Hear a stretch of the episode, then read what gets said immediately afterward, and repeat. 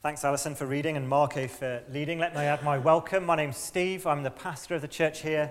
Um, if you're here for the first time or you're visiting, uh, then a very warm welcome to you. You find us at the very end of what has been, I think, a whole academic year in the book of 2 Samuel. So we are now at 2 Samuel chapter 24. Um, if you've uh, been with us for any of the series, you'll know that there have been ups and downs in the book, and the book is not ending on a high. Instead, you'll have noticed, as Alison read, that we are now again in the depths of David's sin. And the judgment on that sin leads to the death of 70,000 Israelites. Now, there is, I think, one big and rather difficult idea in the passage that I want us to spend most of our time thinking about. But before we get to that idea, I want us just to make sure that we've got the story straight in our minds. So let's walk through the story together. It will help you to have a Bible open in front of you if you can. Chapter 24 makes up the last part of what is essentially a, an epilogue uh, to the book. So, from chapter 21, we've stepped outside of the chronology of the book and have come to like a sort of thematic ending. So, chapters 21 and 24 are about David's sin or the sin of the people and how that's resolved. And stepping in from that, then you've got lists of mighty men. And then right at the center, you've got David's uh, song and his final words, which we looked at a couple of weeks ago. Now, that means that chapter 24 is at a point of history that we're not exactly sure of. The parallel account in 1 Chronicles 21 indicates that it is towards the end of David's life, but still there is very little detail here. There's lots of things as we read the story that we would love to know, which we just don't know the answer to. But still, that shouldn't put us off. As an aside, if you're reading any part of the Bible and you come up with a whole list of questions that are not answered by the text in front of you, the best conclusion to come to is that you're not asking very good questions. You should ask better ones. What's missing from the story here in 2 Samuel is not missing in order to frustrate you for essential questions that need answering. Not at all. What's missing is missing in order to point you to what's actually there and what the main point is. So in verse 1, we're not told what Israel had done wrong to make God angry. We're not told how God incited David to take what in the event was a sinful census. Instead, we're just told that God was angry and did incite David. Which means I think the big problem with the census is not simply the objective immorality of it, which we'll come to, David admits that, but also that in some sense his census of the people is against the people too. It's hostile to them. Joab doesn't like the idea, does he? But by verse 4, David has got his own way. And Joab and his men go on a nine month road trip around Israel, counting the people. They come back in verse 9 with a very, very round number, don't they?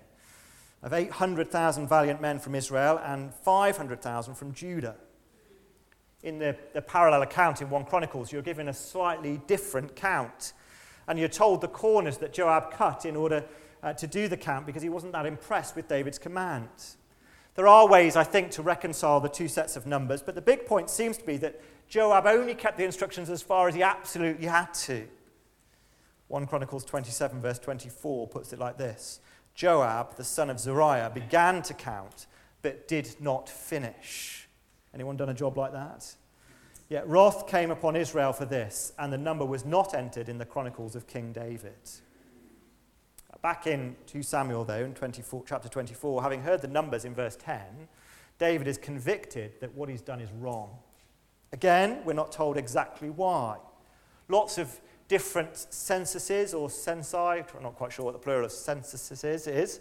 Uh, lots of them were taken before and after this account. And in Exodus 30, you're given instructions about how to take a census and how a tax must be paid when the people are counted.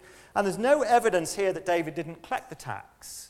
Rather, the point seems to be that for whatever reason, David comes to realize that what he's done is wrong.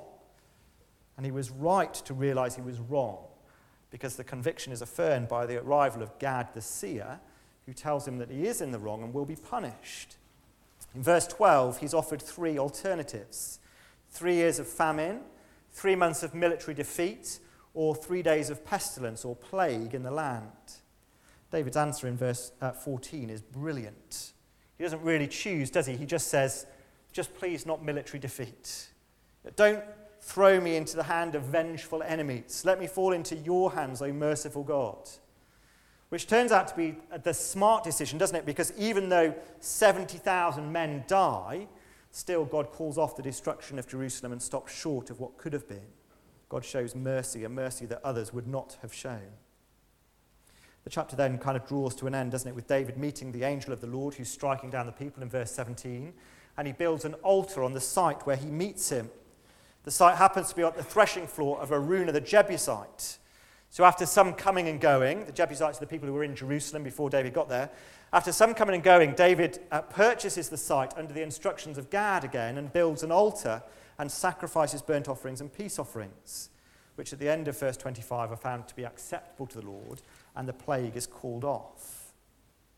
Again, an interesting aside in the 1 Chronicles account, you find that this threshing floor becomes the location of the temple in Jerusalem as David purchases this land and hands it over to the priests, and they build the temple there. Now, that's a quick run through the passage, but let's run back to the big idea that I mentioned at the beginning. I'm going to put it in general terms, and then I want us to work through some of the detail of how it applies. Here it is, in general terms, the big idea God rules over sin. God rules over sin. I know it's surprising, isn't it? Even saying that. It's the clear point, though, isn't it, of verse 1. Look down at verse 1. God intends, not in a general sense, but in a very specific way, that David count the people, sinfully count the people, with the intention that 70,000 of them will die. The 1 Chronicles passage tells us that the Lord uses the devil to do this work. And it's important to note, isn't it? It distances God from the sin itself. God is using secondary means to accomplish this incitement of David. God is not being wicked here. But still, when you look at 2 Samuel, the writer doesn't want to distract you with that kind of clarification. He has no intention of softening the blow. He wants you and I to hear David incited David against them, verse 1. A few months ago, we started on this second half of 2 Samuel, didn't we, from chapter 11. I don't know whether you might remember, we compared it to a roller coaster. And at the end of chapter uh, 9 and 10, I said that we've reached the, the top of the roller coaster, the, the pinnacle of David's life. This is where it got brilliant, and he seemed to be in charge of everything. Everything was going fantastically. But then we plunged down, didn't we, into the depths of David's sin adultery with Bathsheba, the murder of Uriah, Amnon's attack on his sister, Amnon's murder by Absalom, Absalom's treason against David, his adultery with David's wives on the top of the roof of the palace, Absalom's murder by Joab. All of these events have been the, the roller coaster down in 2 Samuel, haven't they? And here you are at the end, and in 2 Samuel 24, verse 1, what does the writer want you to know? What does he want you to know about this roller coaster that we've been plunging on for weeks and weeks and weeks? He wants you to know this the roller coaster has a driver. That even in all the sin, someone has been steering a course. And that is none other than God Himself. God is the driver in 2 Samuel, who intends, even incites the events that we've been through, and even these events here in chapter 24. Now, before we go any further uh, and we think about the specifics of that, you should be beginning to apply that to your own life. Now, if verse 1 is true, and I want to suggest to you that it is, it's in the Bible, it's God's word, then it means that there is nothing happening to you. Even if what is happening to you is unjust and unfair. Even if it's driven by the sin of another, it's the filtering down of the sin of the king. We don't have a king, but the head teacher, the boss, the parent, the husband. There is nothing, not even in the depths of their wickedness, which is outside of the control of God Himself. God is using it to accomplish His purposes in glory. Uh, let's just pause there for a while because I think unless you and I grasp that, really deeply grasp that, the Christian life is going to be very, very hard for us to live. The situation that you're in, whatever it is, whatever it is that's troubling you or keeping you awake at night or causing you anxiety as you think about the future, the truth is you will not cope with that. You will not be able to pass through that unless you see that even in the valley of the shadow of death, the Lord is there with his rod and his staff to comfort you. And if you find that hard to believe, hard even just to get your head around that, idea that God would drive the roller coaster like that, then what you need to do is read through 2 Samuel again with 2 Samuel 24, verse 1 in mind, and just remind yourself God's driving this, God's in tro- control of all of this. Now, we can say more than that, and this is where the roller coaster illustration completely breaks down because the definition of a roller coaster is what? It goes nowhere, yeah? It has absolutely no purpose other than terrifying you and making you feel nauseous, which means you wonder why people go on them at all, ever, doesn't it? Or pay good money to do it as well. Anyway, here in 2 Samuel 24, you can see that the rule, God's rule of sin, his driving of the roller coaster, is not pointless or directionless. He's not trying to terrify or make you nauseous. Instead, actually, he has a purpose that he's working out. A purpose which I think you can see in two goals that the Lord is working towards. Goals which actually aren't contradictory to one another, but actually come together. But let's talk about them separately. The first is this God rules sin, firstly, to bring judgment. To bring judgment. It's the obvious point, isn't it, of verse 1. God is angry with Israel. We're not told why. His anger is not arbitrary, though, or random. There must have been something going on here, whether it's the failure to deal rightly with the Gibeonites or a failure to support David when Absalom rises up against him, or something else. God is rightly and justly angry with Israel. So God expresses that anger, outworks that anger in the incitement of David to take a sinful census that led to the death of 70,000 of them. In other words, David's sin and its consequences are a judgment on Israel and their sin as its consequence.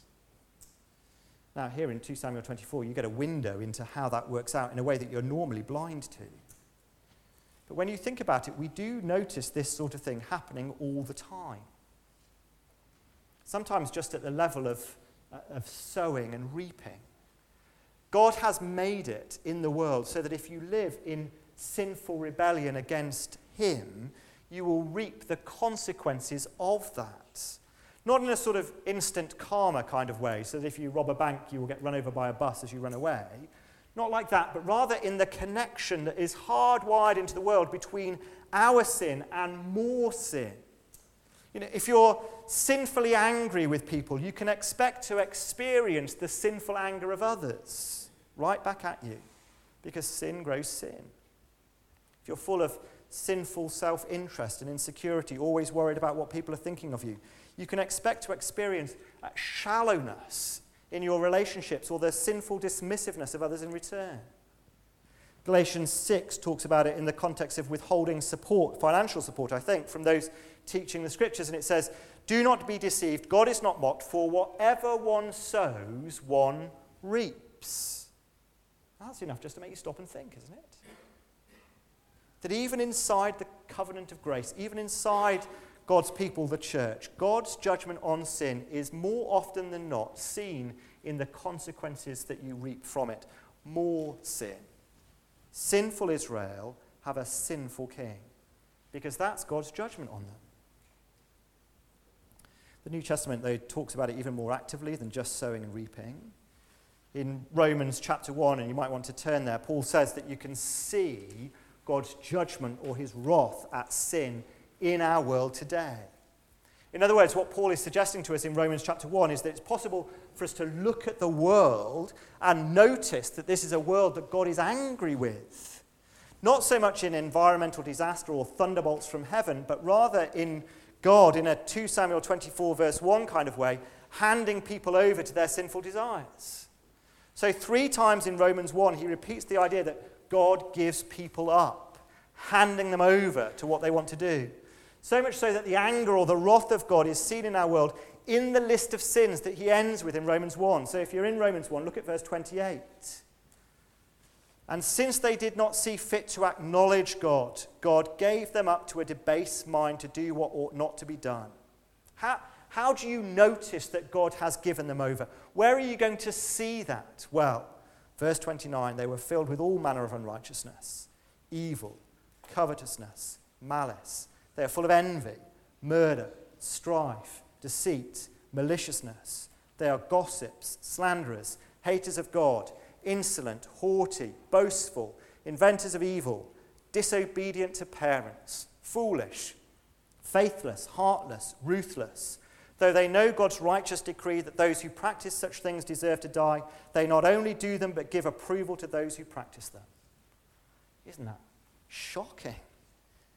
Why is it in our world that people are full of envy? Why is it in our world that people gossip? Why is it that children are disobedient to their parents? Why is it that they are heartless and ruthless? What leads people to such terrible actions? Well, it's the revelation of the wrath of God on our world as we are handed over to our sinfulness. So much so that we need to keep reminding ourselves, don't we, that the big problem in our world is not the rising cost of living, it's not the rail strikes or the wars, it's the sinful desires of our hearts which we are handed over to in God's judgment. Sin breeds sin, breeds sin, breeds sin, breeds sin, breeds sin. As God rules and drives the roller coaster to bring judgment on sin. Secondly, though, God rules sin to bring salvation. I wonder if this is perhaps easier to miss in the passage, but it is more important that we finish here. This is where all this is leading to.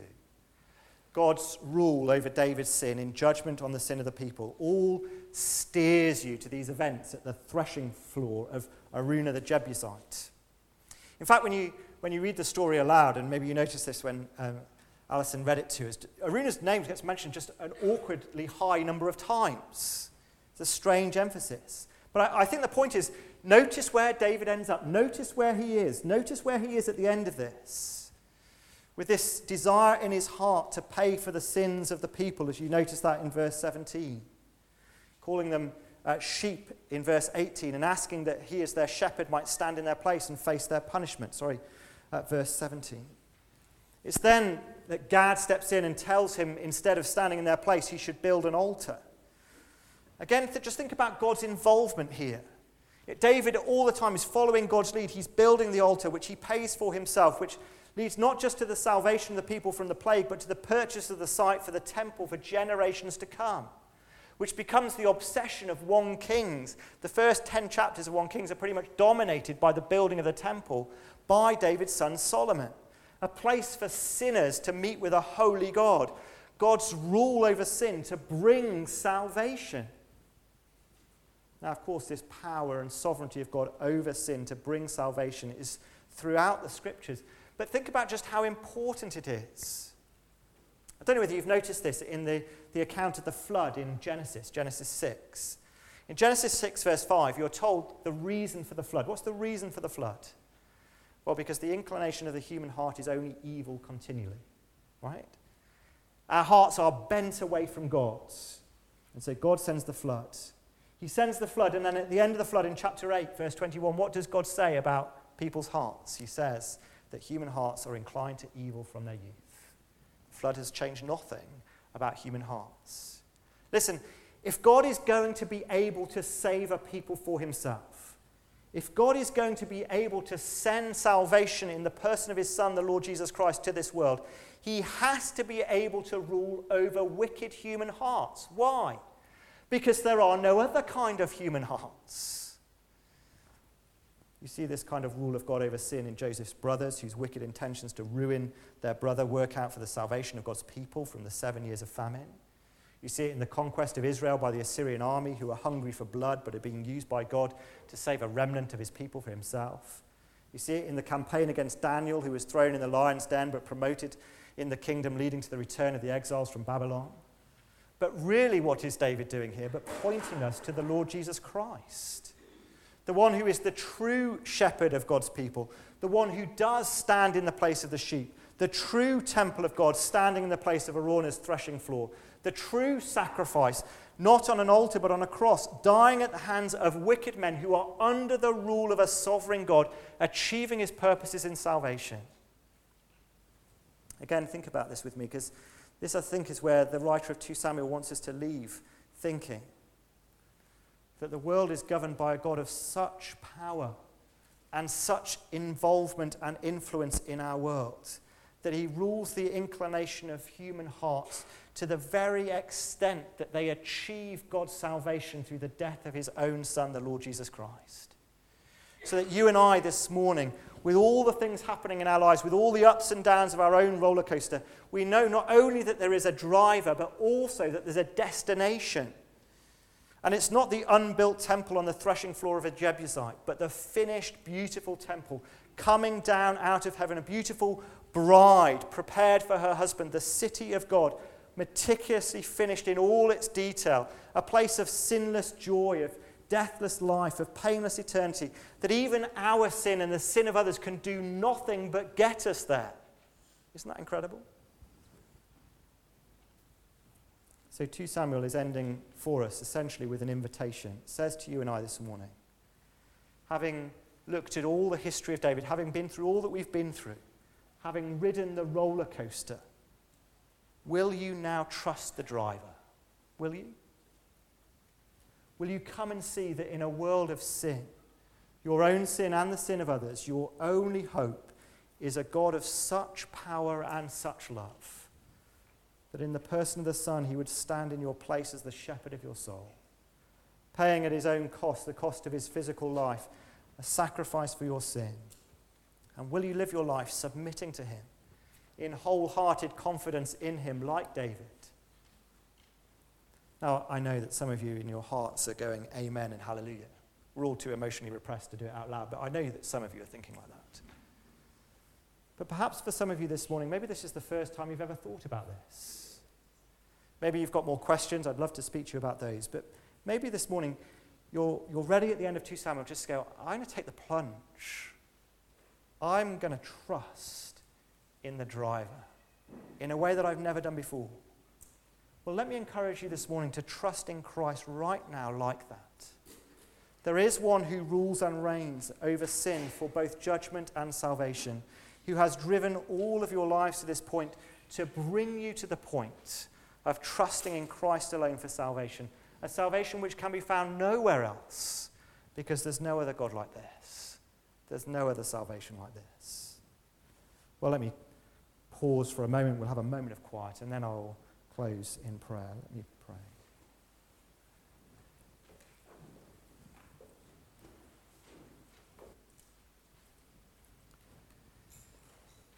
I'm going to pray a, a prayer just of simple trust in God and confidence in the Lord Jesus. Maybe you want to echo it in your own heart. Heavenly Father, we thank you for what you have shown us this morning and been showing us for weeks and months in the book of 2 Samuel that you rule and reign in every corner of our world and every corner of our lives. Thank you that your rule over even the sinful inclinations of human hearts brings about salvation in the person of the Lord Jesus. And this morning, we turn to Jesus we say that we're sorry for our sin. And we say that we trust in you alone. Please, Lord, we pray, help us to live our lives with confidence in you alone and bring us home to glory one day, we pray.